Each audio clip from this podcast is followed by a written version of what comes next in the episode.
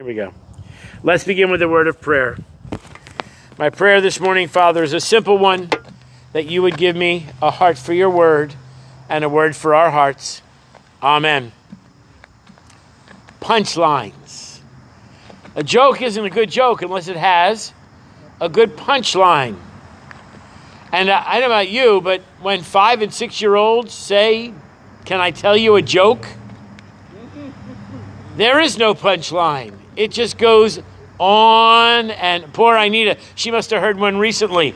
They go on and on and on. Or worse yet, knock, knock, who's there? Don't answer. Banana. Banana who? Knock, knock. Oh, Lord, how many of us have had to go through that with a child? Like, we don't know at the end, he's going to say, Aren't you glad I didn't say banana? Oh. But we, we wait for that big finish. We wait for the punchline. We wait for the twist. M. Night Shyamalan has made a career out of making movies with a twist that you didn't expect. Now, the reason that is, is because we as Westerners have a linear view of life. You're born, you live, you die. That's a linear view of life. The world was created, man fell, God intervened, Jesus came, died, and rose again, and at the end of the book, Revelation, the world will be settled and we'll all go to heaven. That's a linear view. Well, what does that look like for us? We wait for the moment that Dorothy learns at the end of The Wizard of Oz. What does she learn? There's no place like home. Uh, Here's one. We wait for the moment that Haley Joel Osment whispers, I see dead people. Right? We wait for that, and then all of a sudden, the whole movie changes and it makes more sense. Or we wait for Cinderella and the prince to put on the shoe, and then they live. Up, oh, see? We, we share that as a common a sense of completion. We want to know the end of the story. And when the story doesn't end, I, I used to hate these writing prompts in school. You remember that? They would give you the unfinished story and you had to write the ending. Well, I didn't start the story. I want to know how the author would end the story. When we don't know how the story ends, we can feel lost or confused, frustrated, angry, sad. We want to know. The Western mind wants to know how the story ends. Well, this is where the problem really comes in for us as we read Scripture. Scripture has been translated for us into our language, but it can't really translate for us the idioms that come with the language. There's a, a, really wonderful book called Jesus Through Middle Eastern Eyes, and it's written by a seminary professor who grew up in Palestine in the 40s, 50s, 60s, 70s, and 80s, and then came back to America.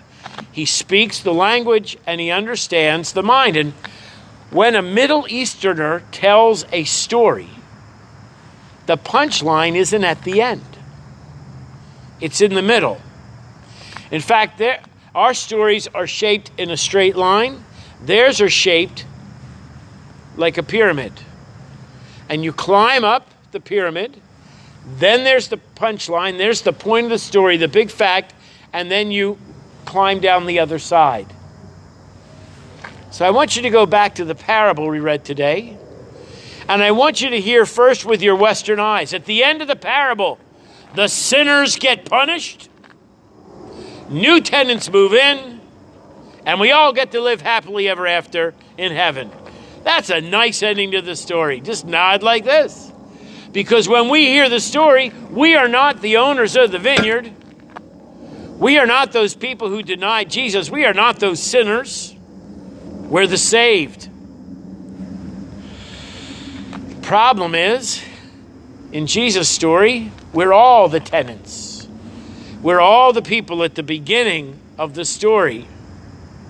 And as his listeners were listening to the the stoning of the servants and the killing of the servants and the beating of the servants and the ignoring of the contract that had been laid.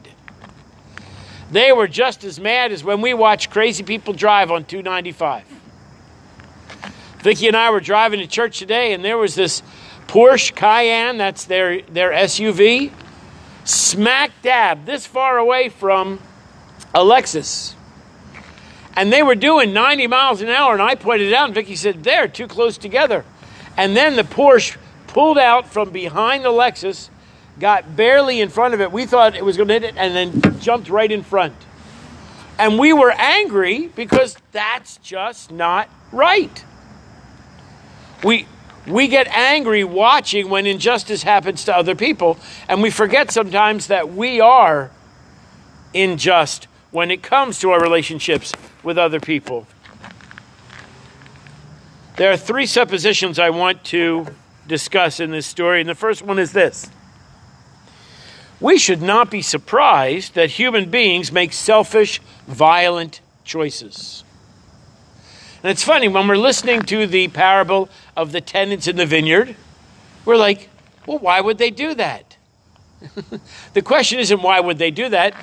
We've been sinning, actively sinning, hurting one another for thousands of years. We should not be surprised. In fact, the Mishnah says that if a squatter takes over a house or a business or a vineyard or a farm, if they can take control of it for three years, it belongs to them. Can you imagine somebody breaks into your house and takes over and won't let you back in, and they live there for three years, and now it's their house, that, that's injustice. But that's the mindset I want you to hear of the tenants. That's why they say, let's kill the son and take his inheritance. Because if they could maintain control, if they could be squatters in that vineyard for three years, it would belong to them. The house in which I grew up was next to a milk lane. Now, some of you might not remember the milkman coming and dropping off nice fresh milk in a glass bottle in the, in the little steel cage, but the milkman came by our house. And it wasn't a road, it was never paved, and it ran right between our house and the Hamilton's house, and it went by the Zanetiches, and it cut through because the milkman would take the shortcut. It was a little milk lane. Well, by the time I was seven or eight, guess what? You're buying your milk at the store, and the milkman didn't come by anymore.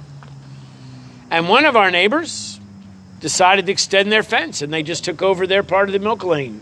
And the next neighbor put over theirs, and the milk lane became this little tiny path. And my mother refused. My mother and father refused to take over land that did not belong to them. Well, I don't know if you've noticed, but I'm a lot older than seven years old now. And guess what? When they came and assessed, all that land that those people took now belongs to them. But that little plot next to my mother's house that she did not fence in still belongs to the township. It's the same idea. We should not be surprised that human beings make selfish, violent choices. The second presupposition I want to talk about is this. We, as a civil society, a society of laws, want the criminals punished so we can feel safe. By the time Jesus got to the middle of the parable, the ire of the listener was as high as it could be. Why is this happening? Why isn't somebody doing something? When back to 295, when that person passes you going 90 miles an hour, you sort of wish in your heart that a policeman will give them a ticket and that you'll get to drive by and go, ha ha ha, they got caught. Why? Because we want to feel safe in a civil society. Jesus' listeners lived in that same environment. Somebody should do something about the tenants, is the unwritten phrase here. And the third presupposition, presupposition is this the owner of the vineyard has the right, some would say the responsibility, to punish the usurping tenants. He owns the vineyard, they're breaking the law. he has the right to intervene. In fact, he could have asked the local militia, the army, to go with him, take over. They would have put all the tenants to death, and he would have moved new people in. So I want you to feel this. There's anger at the injustice, there's surprise at the um, behavior of the tenants. And by the time Jesus gets to the top of this point, everybody in his listening audience wants the right thing to be done. And the right thing to be done in their minds is to punish the tenants and fix this now. And then here comes the twist. The twist is in the middle of the story. The father, the owner, God himself in the story, displays what's called microthymia. By definition, that's when you have the right to exact punishment and you choose not to. In fact, it literally says in the Hebrew, Send my son, I'll send my son, and they will feel shame in his presence. The owner knows, God knows that we deserve punishment, and yet his final act of grace is what? I'll send my son. I'll send my son, and they'll be ashamed of what they've done, and they will turn away from their evil ways. You've heard this. If my people who are called by my name will humble themselves and pray, God is constantly reaching out, even in the story. The twist is that he doesn't do what he should, he does what his heart tells him. King Hussein bin Talal of Jordan heard that there was a group of generals and uh, government officials meeting to plan a violent overthrow of the government, a military coup. In fact, he found out that they were meeting the very evening that he got the news. And the people with him said, Let's send the army over there and we'll, we'll fix this right now. We'll, we'll nip it in the bud. And he said, No.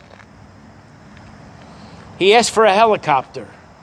And the helicopter flew him to the top of the building, and he landed on the building, and he said, I got this. And with no weapons, he went down and he walked right into the middle of the meeting of the generals and the politicians planning the violent coup.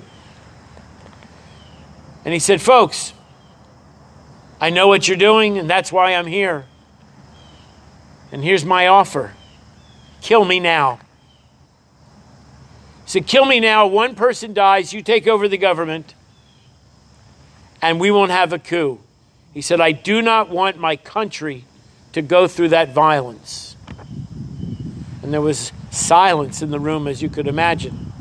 And without a gun and without a weapon, and only himself there, one by one, the generals came forward, kissed his hand, and reaffirmed their allegiance to him and to the country, and the coup was stopped microthymia. He had the right to punish, and he stood back and he forgave. We want somebody who's courageous and compassionate and crazy. But God wants somebody who's inviting, investing, and He illustrates for us what the kingdom of heaven looks like. The moral of the story, and I want you to hear this because it's not written for Western ears. The moral of the story is not the death of the sinner, the moral of the story is the love of God. On this Sunday, while Americans were sleeping, Christians in the Democratic Republic of Congo, Congo left their places of worship to see their pastors take bread in their hands and declare, This is my body. In the Church of the Holy Resurrection in Jerusalem, were heard the words, This is my body. In St. Paul's in London, a hush fell across the congregation as the pastor declared, This is my body. In churches and cathedrals across the United States today, pastors will take bread into their hands and declare, This is my body. In Thatch Ruth mission stations across the islands of the Pacifics this afternoon will be uttered, this is my body. This is Worldwide Communion Sunday, and throughout the world, churches of all denominations and all nations in many languages are celebrating the Lord's Supper.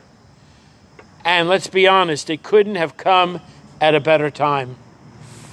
We need this time together to remember that our Lord also suffered. And we need this time to remember that He did so on our behalf. Not just for you and for me, but for our neighbors next door, neighbors across the street, neighbors around the world. God so loved the world begins the most memorable verse in the Bible. And it's true in this war torn, virus infected age as it was then. The Lord's Supper teaches us about the necessity of unity unity in our need for Jesus, unity in our belief in Jesus, unity in our acceptance of Jesus, and unity in the grace we receive because of Jesus. Example in our sharing at the Lord's table and with the Lord's people. I want you to hear this. The twist in the story is the love of God made visible through Jesus Christ. Let's sit together at God's table.